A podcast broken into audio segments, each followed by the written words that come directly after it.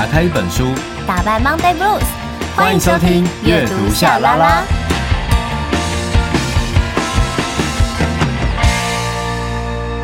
欢迎收听阅读夏拉拉，我是夏雨桐，我是陈夏明。我们有 IG 粉专跟 YouTube 频道，记得搜寻阅读夏拉拉，追踪订阅，设定抢先看。嘿哦，记得要帮我们多多分享嘿，分享给一百万个人哦，拜托哦。真的，哎、欸，我我想要问夏明，就是你有养过鱼吗？有哎、欸，我小时候养过鱼，养过小金鱼，就是那种、哦、好像是夜市捞到的那一种。哦，我知道，我知道。而且你知道我用什么养吗？容易会死掉哎、欸。你用什么养？我用那个以前的那个好利克罐。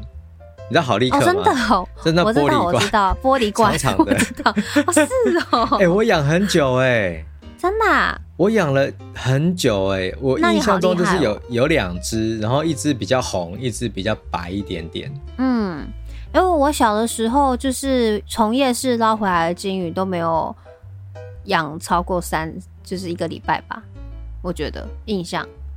可是、啊、问你这个问题，是因为我刚好在呃。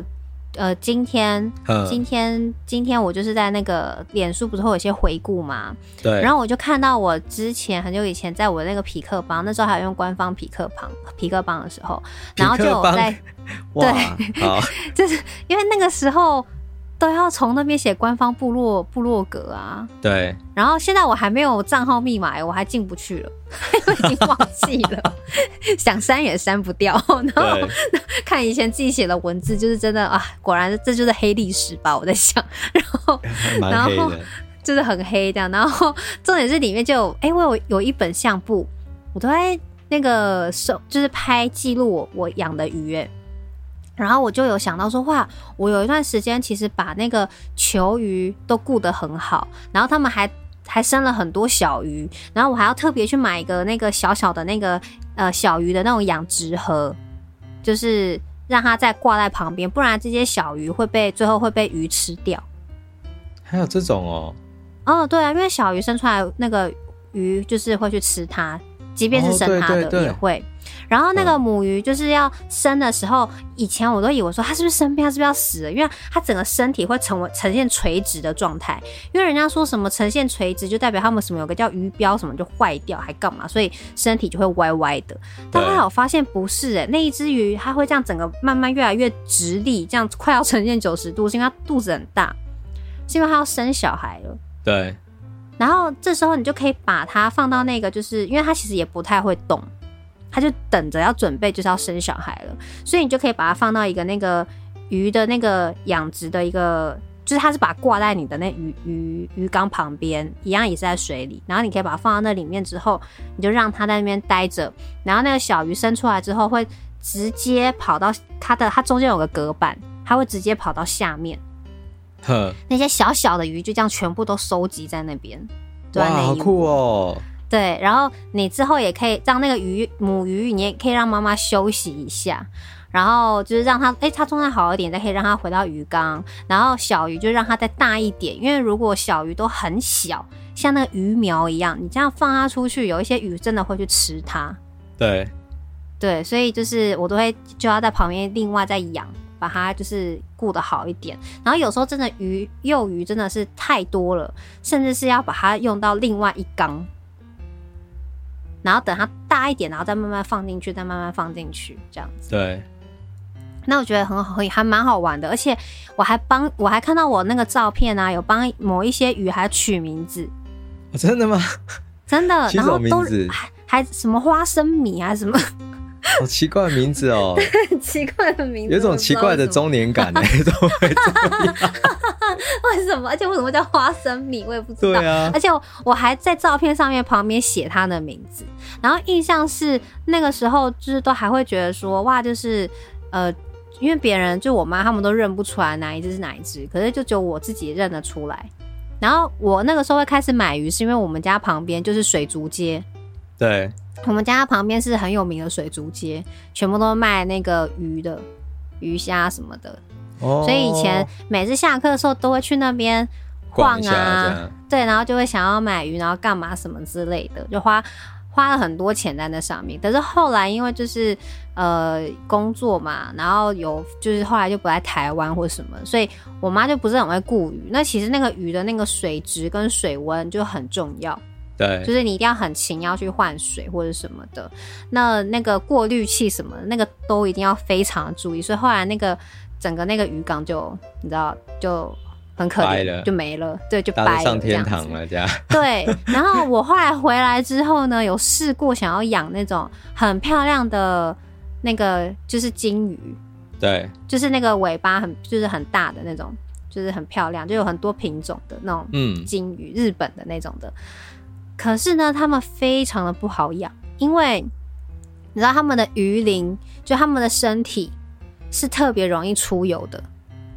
出油？所以对，它们的身体特别容易出油，也就是说，它们的鱼缸里的水很容易会脏掉。哦。所以你要很勤的去，它们的水质又更是要求。对，所以我那个时候真的养没有一个礼拜，鱼就是一个快要挂的状态。然后因为我以前都是养那种球鱼啊，就是比较小只的。对。然后我那一次养那个金鱼，就是它死了，我把它捞起来的时候，因为它很蛮大只的，就等于加它的鱼尾巴，就等于快要就等于我它一整个手掌，快要我一个手掌大。那那蛮大的啊。对，然后你知道我要把它捞起来的时候，因为感受到它的重量。从此我就突然不敢再养了，因为 就是我会觉得我把它养死了啦。就是以前可能那种球鱼小的鱼可能被吃掉，或是它生病可能死了，我可能没什么感觉。可是这一只因为它有重量，你知道吗？然后我把它捞起来，我真的是很满满的愧疚，我就觉得天哪，不会养养干嘛养啊？就是就是感觉我就是杀了它的那种感觉。所以后来我因为那一次之后养失败之后。我就不敢养了。这真的是一种生命的重量哎。对，真的。我看你真的捞拿着那个网子，然后你感受到它那个重量的时候，你顿时真的会觉得超有罪恶感的，然后很难过。哇，对啊，这可能就是我不敢钓鱼的原因吧，因为你就是要用手去抓着它，对、啊，那个感觉我。我觉得那很可怕。我钓虾也是不太敢，我都要别人弄。虽然也是很残忍的，去那边是去吃的，但是 就是还是会怕，你知道吗？对啊，我觉得很残忍呐、啊。来，我们来进入本集的内容。迷惘吗？痛苦吗？快来这家水族馆咖啡店！沙啦啦，沙啦啦，沙啦啦。Oh, ready, ready, go！沙啦啦，沙啦啦，沙啦啦。沙啦啦，沙啦啦，沙啦啦，沙啦啦，沙啦啦，沙啦啦，沙啦啦，沙啦啦。哦，阅读沙啦啦。怎么样？我念起来一种魔法的感觉。而且我想到魔法，你跟我讲过说你以前萌学园是也是是一一把剑。对呀、啊，我是奈亚公主啊！哎，你怎么可以像奈亚公主很伟大、欸？哎。对，我我最后要牺牲生命变成一把那个叫什么索索雷伊吗？反正就是一把剑，索雷圣剑还是什么剑的？就我变成剑的时候，就是我已经用我的生牺牲我的生命生命，然后让蒙骑士抓着我的用身体变成这一把剑，然后去刺那个就是暗黑大帝这样子。那那个暗黑大帝是人的样子，还是他有一个人偶装？没有，他就是人的样子。我记得那时候我跟那个、哦、呃黄坤达坤黄坤黄燕坤，不是坤达，我在讲什么？黄，我就哎，他有一个坤，我就想到坤达哥了。另外一个黄很资深的，他儿子是黄远，一位演员。呃，黄远是一位演员、哦，我大概知道是谁了。黄坤，呃，天哪，我怎么想不起什么坤呢、啊？然后我还想到灿坤，很久以前啦。对，可是我要说，是因为就是他那时候，呃，这位前辈，然后他演那个就是暗黑大帝嘛，然后他演的超级好的，他真的声音洪亮，凶起来。我有次跟他演，我吓哭哎，因为他真的没有变成立刻被变成一把剑吗？没有，连变成剑的力气都没有吗？就是我投降，我错了那种感觉，很可怕哎。然后那一场戏还被导演说，他演的很好什么？我说啊，因为我真心被吓哭，我觉得好可怕。啊、黄仲坤啊，仲坤哥啦，想起来了。欸、哦，那很棒啊，那真的很厉害啊。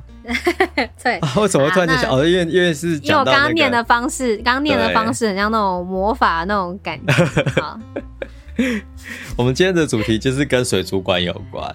对，然后哎、欸，其实我还蛮爱逛逛的。我今天怎么了？我今天哎，好，我今其实我还蛮爱逛水族馆的。以前有一段时间。为什么？就很常会去那边挑水草啊，然后那时候我刚刚前面讲那个鱼缸有没有那个水草，你要怎么放，然后怎么样造景漂亮，那个都是我自己弄来的，好厉害哦！然后真的就是看着鱼缸，你会觉得很疗愈。可是那时候我跟我的大学同学讲说，我喜欢养鱼的时候，他们都觉得好好笑，觉得我怎么会喜欢做一件这么无聊的事，他们都会这样觉得。可是养鱼真的很疗愈啊！就是我有一个好朋友叫王志远，然后他以前就是他住的地方就是有一个很大很大的水族箱，然后里面有养一只红龙，然后里面还有其他不同的鱼类，然后它的水草也是有设计过，所以晚上然后就是还有一些灯光什么的吧，我就觉得哇，光是看着他，然后有时候我会跟他一起喝酒，我就觉得。哇，这就是人生很棒的享受哎！然后他还会养很多斗鱼啊什么的哦。我每次只要那个时候就是球鱼有生宝宝，然后呃一开始发现啊什么小鱼都被吃掉，然后开始决心要好好拯救这些小鱼的时候，就是有做到这件事情，你会觉得很有成就感。然后我现在住的这一栋大楼的晚上夜间的管理员，他超爱鱼，我们的那个大楼的那个鱼缸。嗯那个都是他负责的，然后他是说他以前在做管理员之前，我忘了他，我忘了他是做什么工作，是工程师还是什么，我忘了。他说他那边就是有一大桶一大桶的都是鱼，就是因为他都要帮他们换水，然后什么有些小鱼要隔开，干嘛干嘛的。好棒哦。就是他他很爱养鱼，然后我们的那个呃，那他等于是管理室，他的那个大厅前面有一个小小的鱼缸。然后我常会去那边看，然后他养了非常多种多品种的孔雀鱼哦，好，孔雀鱼很美诶，很美。然后是有很，你知道有些不同品种的孔雀，就是越越贵的，就是尾巴越漂亮，其实蛮难养的。对，然后对他就是都会把它们弄的话，就弄得很好。然后呢，他还问我说：“那你想养鱼吗？”因为我有跟他聊过，说我以前。也有养过，但我是养秋鱼什么的。然后他就说：“哎、欸，那你想要养鱼吗？”因为他旁边就有一碗，在他的那个 那个管理员的桌上，那一盆全都是小鱼。可是后来就想说啊，就是你知道鱼其实要花的钱非常的多，对啊，就是。已经不是说只是有一个容器你装着它就好，就是你还要先让它适应水质，然后什么酸碱要平衡，对，过滤器，然后等等之类的。所以啊，我想想，后来本来有一度很心动，但后来想想还是先算了。那你可以在动森里面就是养鱼啊。那个美术馆里、博物馆里面可以养啊。哦，对啦，哎、欸，对，你知道在动身去看自己抓的鲨鱼会好有成就感。坐在那边、欸、我还没有抓到鲨鱼哎、欸。你没有抓到鲨鱼？没有啊。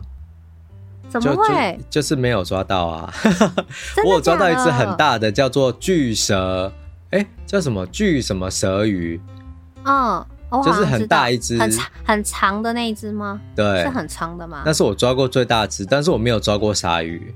那你下次可以来我的岛上，带你来看我的水族好啊，水族馆哦。动森里面的那个好疗愈哦，每次超疗愈的，就捐赠完，然后顺便逛一下，然后看着那些鱼啊、虫啊，就是在那边生活，就觉得好幸福、哦，很可爱。哎、欸，话说就是夏明，就是是第一个在动森，然后寄。明信片给我，然后还有礼物给我的人，然后我就觉得 哦，夏明你好浪漫，夏明我爱你。那时候收到的时候，就内心就是一直不断的跟你告白，然后就说啊，我那你有收到我送你的东西吗？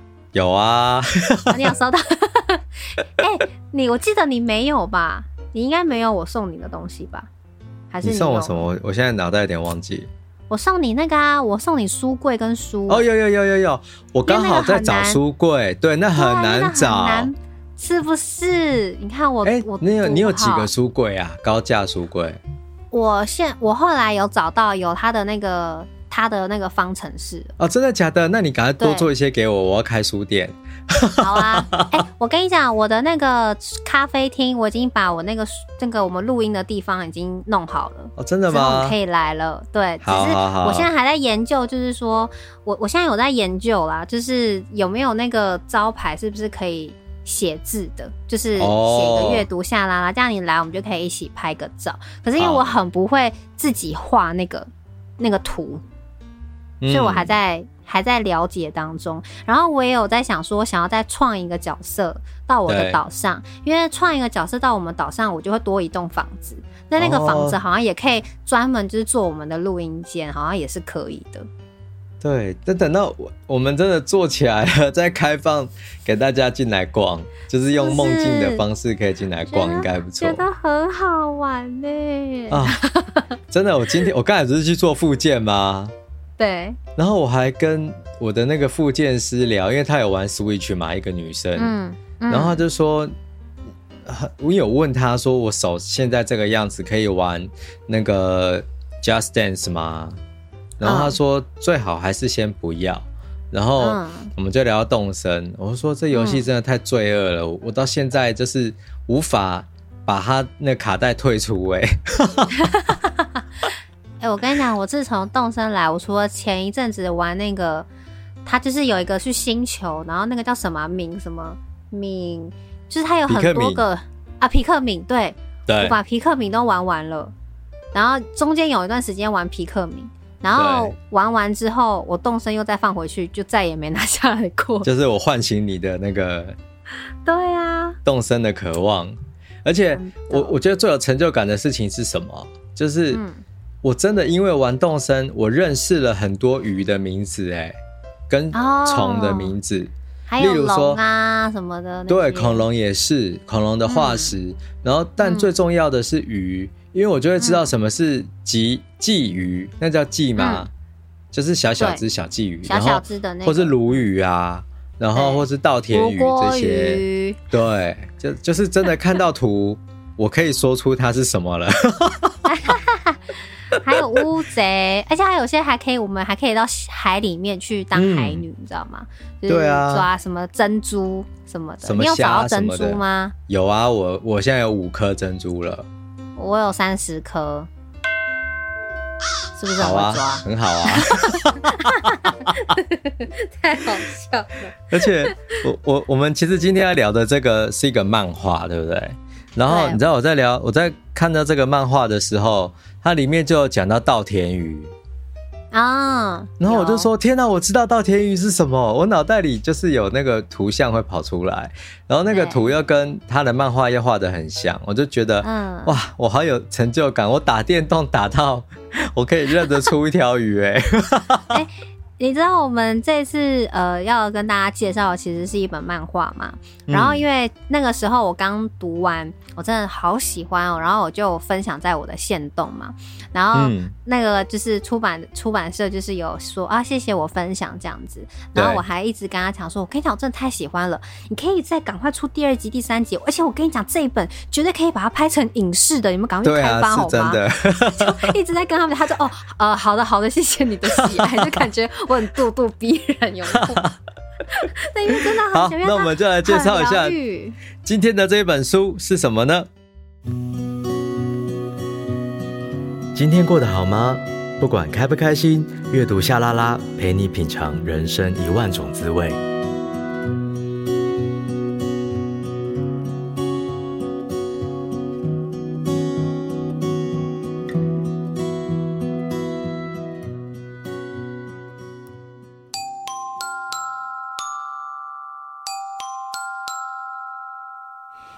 运输、检疫跟饥饿，许多鱼刚进口时的状态都很差，但只要适应环境，就会绽放出自己的魅力了。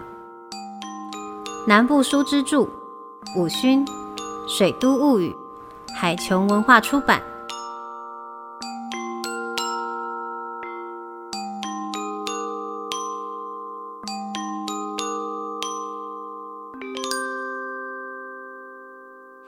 要跟大家介绍这本漫画，叫做《水都物语》哦，这本真的是太可爱，而且你会觉得，你会觉得这样的故事应该在日本吧？怎么、啊、出现在台湾？就觉得怎么会有这么有质感的漫画？就觉得这你是它的架构有点解忧杂货店啊，没错，就是你进入一个空间，但有买卖关系，可是它会帮你解决一个问题。没错，好，可是它的背景是水族馆，这很酷。它是水族馆，然后它是史上第一本台湾自己出产的水族相关漫画单行本。好厉害哦。然后内容是经过这个国内观赏鱼权威网站站长的审核，然后除了提供仿佛身历其境的水族生物转念疗愈情境外，也增进了这个专业知识。嗯，好，这个是水景空间设计技术总艺术总监张宣成，就他的推荐了。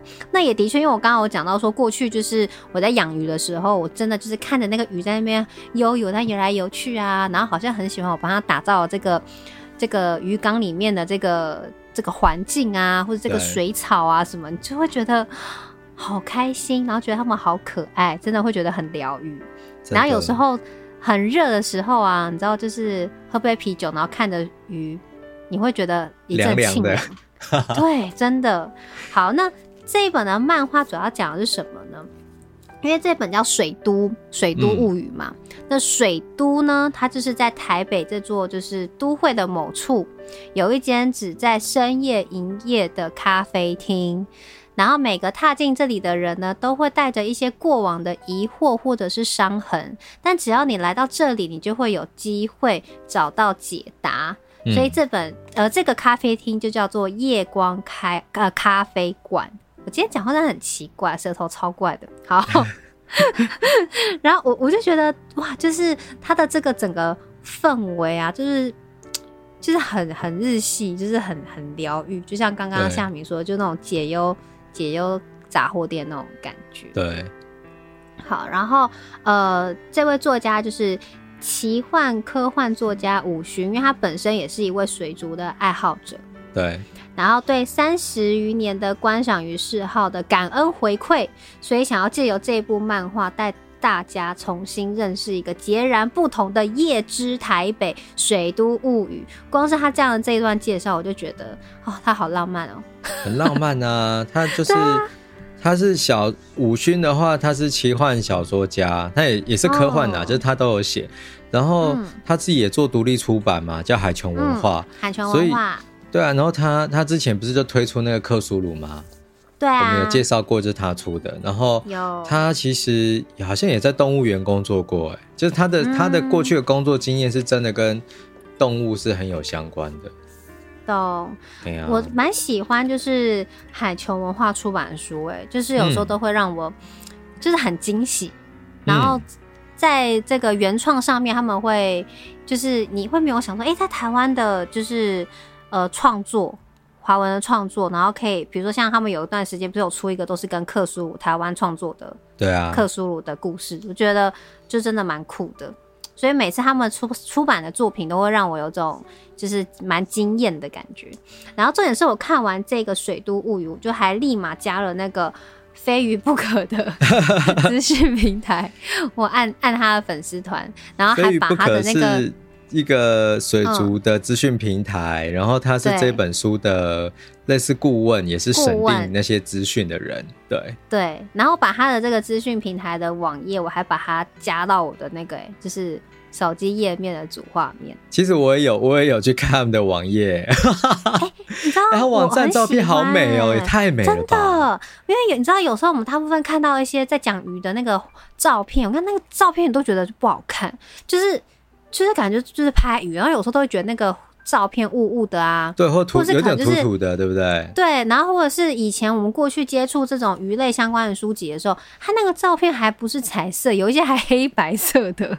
但这个非鱼不可真的太厉害了。对，它的每一篇的那个文，就是它的摄影都很漂亮，然后写的。写的很专业，然后而且他写的那个方式又不会让你觉得很专业到很生冷的感觉，嗯、就是你可以感受到，就是这个平台的呃，就这一位就是王中进，就是他对于水族的热爱，对，就蛮棒的。看了自己看，光是文字我自己都蛮喜欢的。而且就是刚才我们已经介绍他的编剧跟顾问也是资讯审定的，对不对？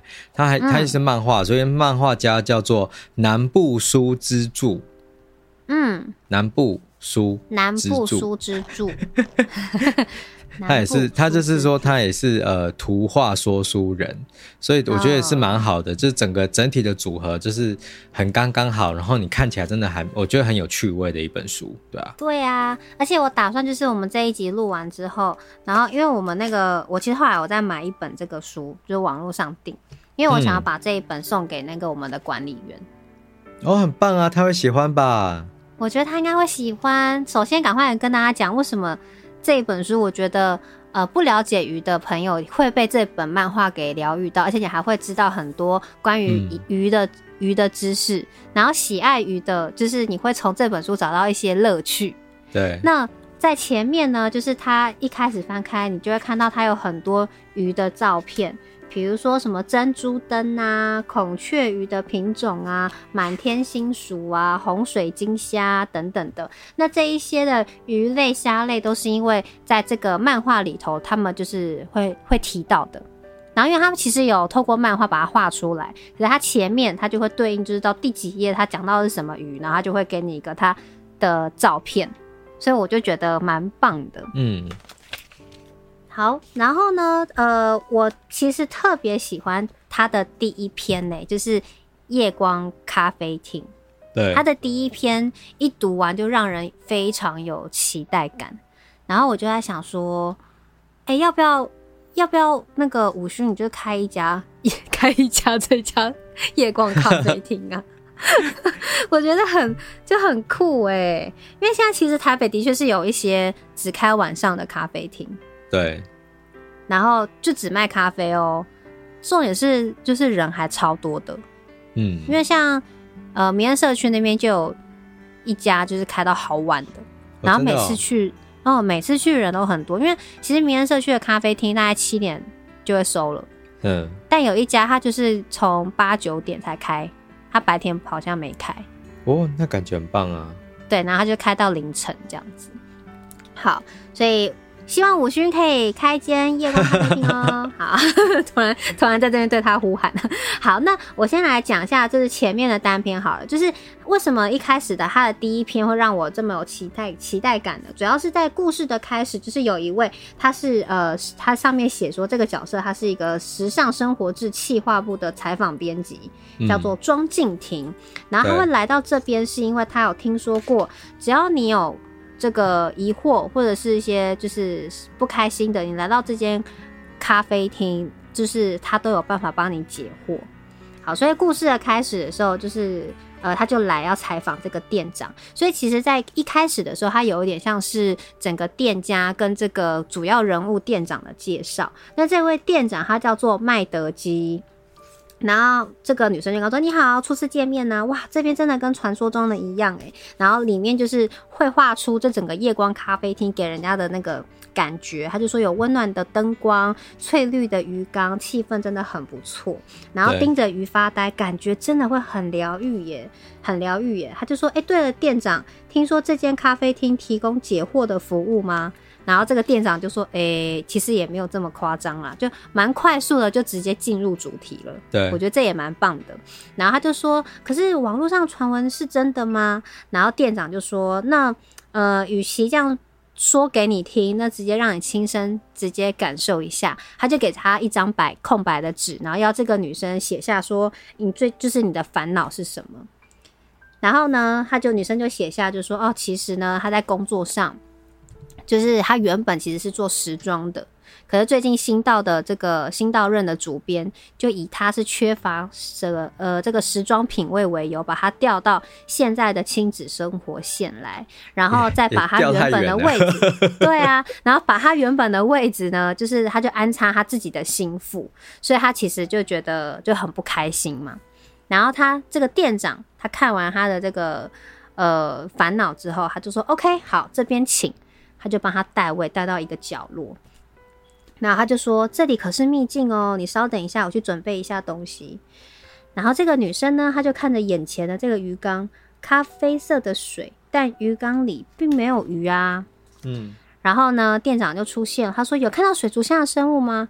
女生就说：“嗯，没有啊，找不到。”然后店长就说：“那来试试看这个吧。”然后它里面就开始介绍哦，就会讲到说：“哦，这是丰年虾，呃的无节幼虫，很多鱼都无法抗拒它的美味。来吧，试着滴一滴看看。”就请这个女生滴到这个鱼缸里。然后我觉得这边很好笑是，女生说：“呃，既然就在这里，就是这样给人家的店店店里的鱼缸喂鱼。”就他有点傻眼，就是要做这件事，真的要这样吗？因为就是还是有点很疑惑嘛。然后结果一滴下去之后，哇，就有鱼跑出来了。然后我真的也觉得，呃，这位就是呃漫画家，就是南部书之助，我觉得他画的很漂亮。对，因为他一滴下去之后，他出来的这这鱼啊，真的好美哦，就叫做灯呃珍珠灯。对。就非常漂亮，然后它上面在漫画上面还会写说珍珠灯，然后英文名叫什么，然后它的全名又是什么。然后店长就开始介绍，就说哦，它呢也很像海盗船的大炮口，所以呢也被称为海盗灯。他们身上这一排排蓝色的光点，就像珍珠一样哦。然后店长就说，虽然现在很漂亮，但是你知道吗？一开始刚到店里的时候，其实是这个样子。他就拿了相机里的照片给这个编辑，就是这个采访者看。他说：“诶，怎么这么瘦弱，也没有光泽，很难想象现在这么亮丽。”然后店长就说：“经历运输、检疫跟饥饿，许多的鱼刚进口时的状态都很差，但只要适应环境，就会绽放出自己的魅力了。”然后女生听完就有种立马就豁然开朗，就觉得嗯，谢谢你介绍珍珠灯的故事。然后内心她的开朗就是换了环境也不应该失落，她也要努力找到属于自己的闪光点。然后女生瞬间就充满了。你知道，就是能量，然后就说，那么接下来就开始正式采访了吧，采访喽，然后什么什么的，然后就开始有一本，啊、对，就这个采访就开始出来，也就是这一篇的这个序幕就开始了。所以他的故事真的好简单，可是很简单，没有那种他的他的确就是会有一种让你看到一个东西，然后转念，嗯，可是他不会跟你太啰嗦，他就是真的让。你知道鱼的那个生态之后，你自己会想清楚。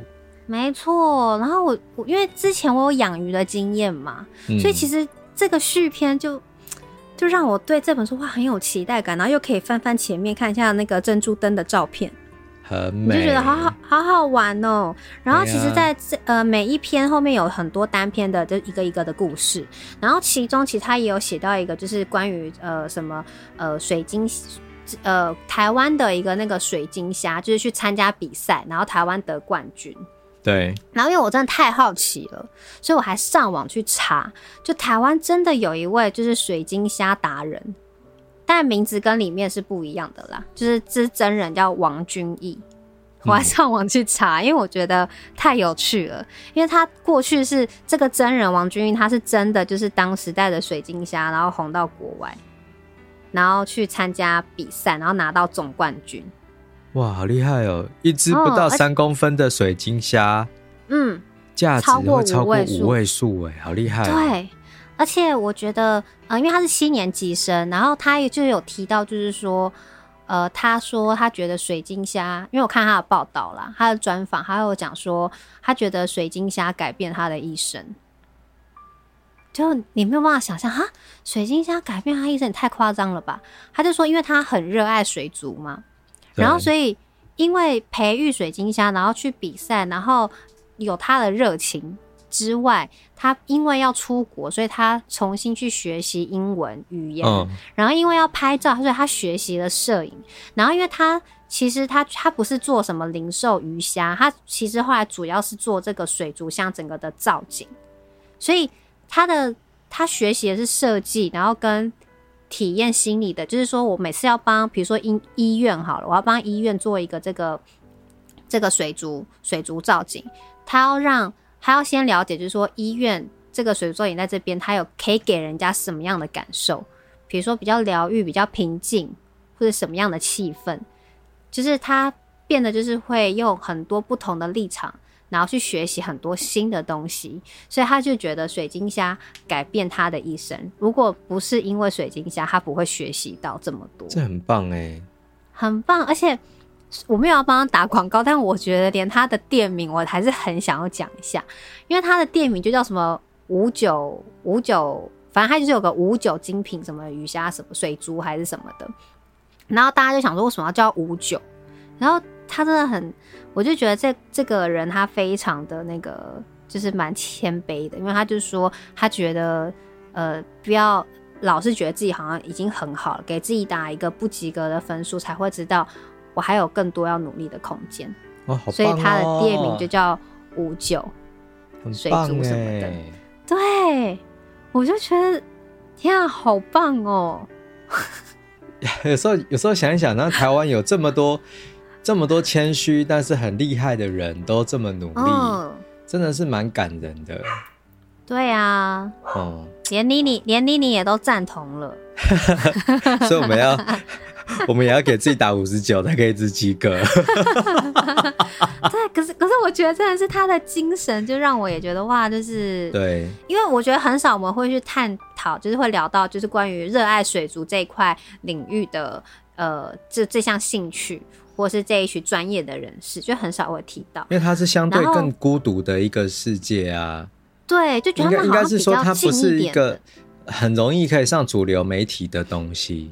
对，它是个点缀。对对对。所以，但但是你一旦，比如说我们今天借由这本漫画阅读，然后比如说我看到了《非鱼不可》这样的资讯平台，或者是我因为这个漫画，我刚好去搜寻了一下台湾，哇，真的有一个就是呃，在世界就是水晶虾大赛，然后获得总冠军的。对，就是就才知道有这么多的厉害的人，然后还有他们的那个热爱的那个精神。我就觉得哇，好佩服哦，超级很赞。所以其实这个过程，除了故事让我觉得很疗愈，漫画很漂亮之外，然后从这个整个过程啊，接收到的这些资讯，都让我有一种就是心灵有种 被洗涤的感觉。洗涤吗？对，被洗涤的感觉。平常太脏了嘛，要脱水哦。就是很觉得很棒啦，超赞的。真的，难怪上次那个夏明说你在书展不是有推荐你的朋友，就是对啊，有个记者朋友，就他听了我们的对谈嘛，嗯、因为刚好、嗯、呃这一本书其实就是我们在书展的时候最后面会介绍几本在摊位上你就可以带回家，然后可以就是打败 Monday Blues 的书这样子，嗯，然后我们就我就有推荐《水都物语》，然后那个记者朋友他真的就买回家，然后他隔天就传讯息说。他好希望这个可以系列化，他就跟你讲的一模一样。对呀、啊，哎呀、啊，就是，而且我觉得难得，就是这个故事背景是在台北。就以前过去看到这种相关疗愈类型的东西，你都会觉得好像不可能在台湾发生。嗯，但是它的现在设定就是在台北的，就是都会的某一处，就很希望哇，就是你那个想象的空间，就是会瞬间离自己很近。而且它又是蛮蛮有希望感的，很扎实的资讯在里头。嗯，它不是说随便套一个虚构的东西，它是有真的那些水族的知识在里面。然后你在看漫画的过程，还是真的会学到东西的。可是它它又不会让你觉得很枯燥乏味，所以我觉得这是它厉害的地方。嗯那我想要来听听夏明对于这一本漫画里头有哪一篇让你特别有印象的？感受心灵的沉淀，聆听内在的声音，都在阅读下拉拉。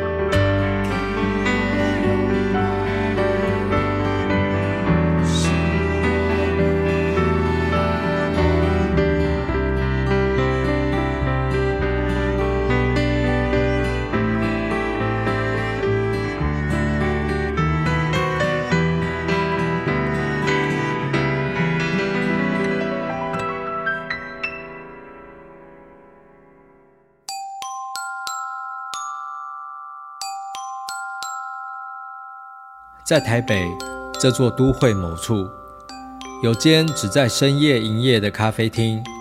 每个踏进这里的人，过往的疑惑与伤痕，都有机会找到解答。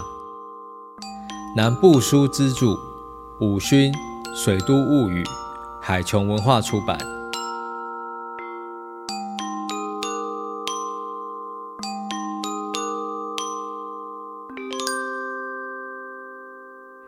因为《水都物语》这本书哈，它里面有很多的单篇，然后它就是一篇结束的故事。但蛮好玩的事情是，这些短篇的故事偶尔会有一些。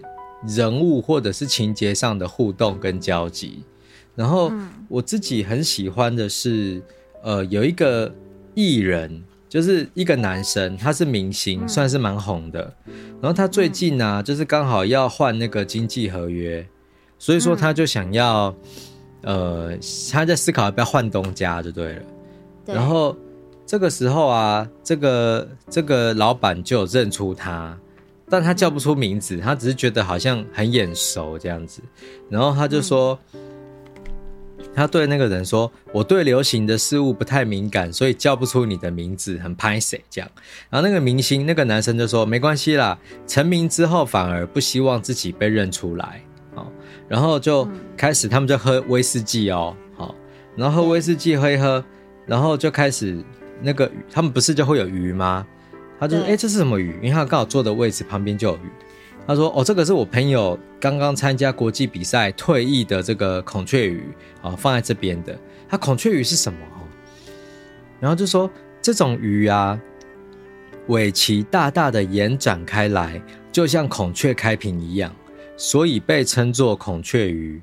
它很容易养，是最适合初学者的入门鱼种。然后它的那个孔雀鱼就。”很漂亮哎、欸，听我、嗯、我的那个形容词是不是很贫乏？就是就是今天只讲好棒，然后就是很漂亮。但真的就是很美啊！对，而且重点是什么？我们讲孔雀鱼对不对？然后它一翻过来哦，它就告诉你有礼服缎带品系，对，蛇王草尾品系，然后。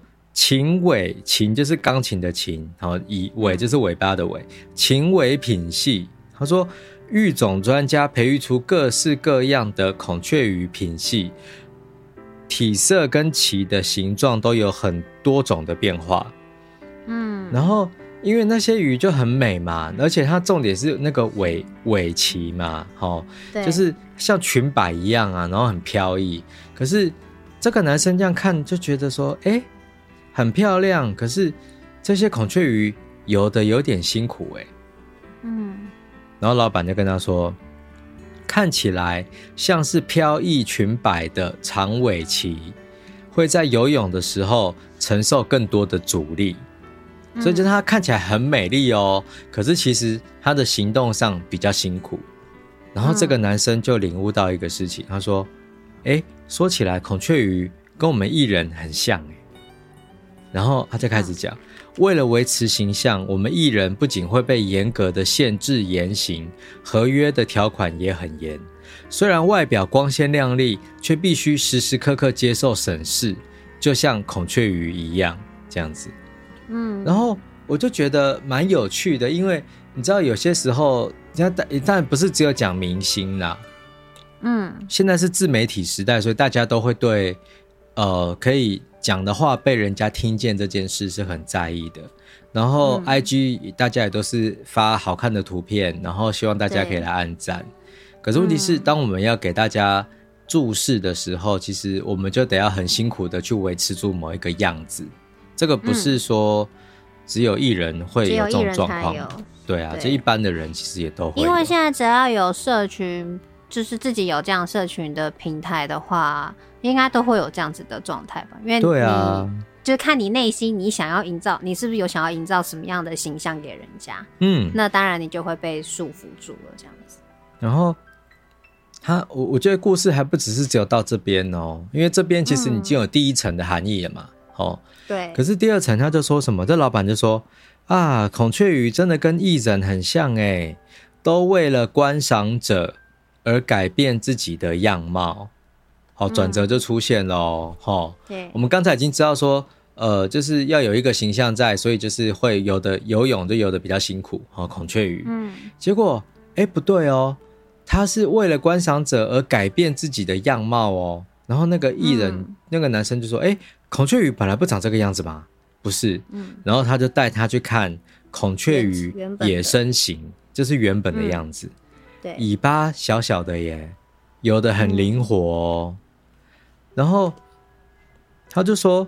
虽然说不像人工品系，就是刚才提到的那一些呃改良过的那种那种品种，他说虽然不像他们一样工整又漂亮，但也有自己独特的魅力哦。好，这是这个野生型的孔雀鱼啊。他说摆脱经纪公司之后，你的收入会不会像孔雀鱼的尾鳍一样大幅缩水？哈，这个没有人会知道的啦。哦，可是问题是什么？就是这个老板就在提醒他一件事，他说。不管是人工改良的品种，或者是野生型，都一样是孔雀鱼。嗯，就是殊途同归啊！就是不管你要选择你要做哪一件事情，你就是你啊，终究就是你，还是要面对的是你自己。嗯、所以我我很喜欢这一篇短篇，是因为它就是我们有时候看日剧不是会缩脚嘛，就是日剧不是很爱缩脚。嗯，可是这一篇里面呢、啊。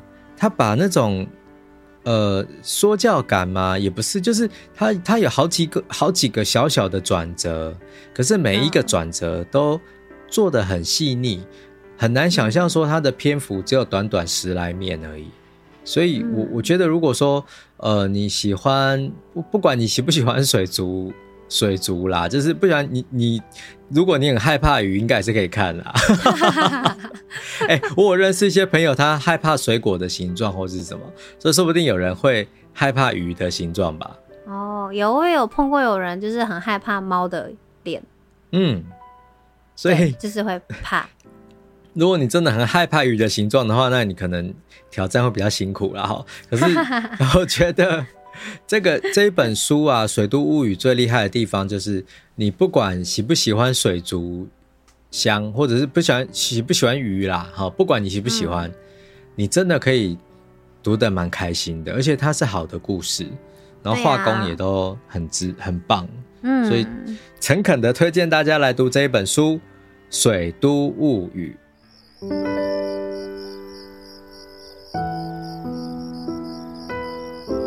夜深了，阅读夏拉拉，陪你沉淀心情的一天，夜夜好眠。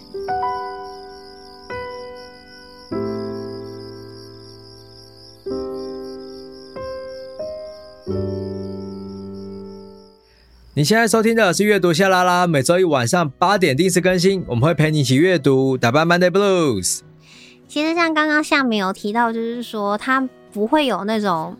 好像给你一定要给你一个什么很明确的指引的方向，嗯，因为他其实不管怎么讨论，他其实都在讲鱼这件事情。可是阅读者就是你会突然接受到一点，就是我觉得这是作者他的心意，是啊，就是就是那种稍微帮助你，然后让你不论你现在正在面对什么样的困境，好像都可以从这一些小篇小篇的故事里面，然后得到一点这个作者他的对你的关心。或者是他对于这个鱼的热爱，所以你就不会有那么压力，觉得好像就是那种很说教啊，或者是说一定就是怎么样，就他不会，他就是一点点。可是你你可以很明确的接收到，那就算你不想接收也没关系，因为他其实讲的就是鱼这件事情而已。对，所以我觉得就是还蛮可爱的，很可爱的一本小说啊。对啊，没错。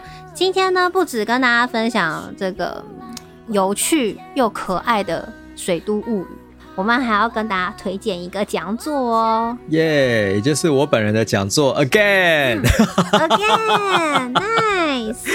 为什么出版社不能开在桃园？七月十六号礼拜六。为什么？不为什么 都可以开。七月十六号礼拜六下午两点到三点半，在桃园市立图书馆的景云分馆，就欢迎你可以来，然后一起来听听我的演讲哦。然后如果说你今天听完我们这一集节目，哎，你觉得《水都物语》很好玩，欢迎找来看。那如果说你有想要跟我们分享的，呃，例如说呃养鱼的小知识，或是你有养鱼、嗯、想要让我们看看你的鱼，欢迎都可以把照片贴给我们看哦。没错哦，啊，记得如果想要去这个夏明的座谈会，要记得要上桃园市立图书馆网站上面报名，然后我们也会在夏拉拉的这个页面上也会有介绍，所以请大家记得要到我们的 IG 跟粉砖按赞跟按 follow 追踪哦。好，对啊，好的，感谢大家收听，感谢大家收听，阅读夏拉拉，下周见，拜拜，拜拜。我想要写出对爱和自己。分手。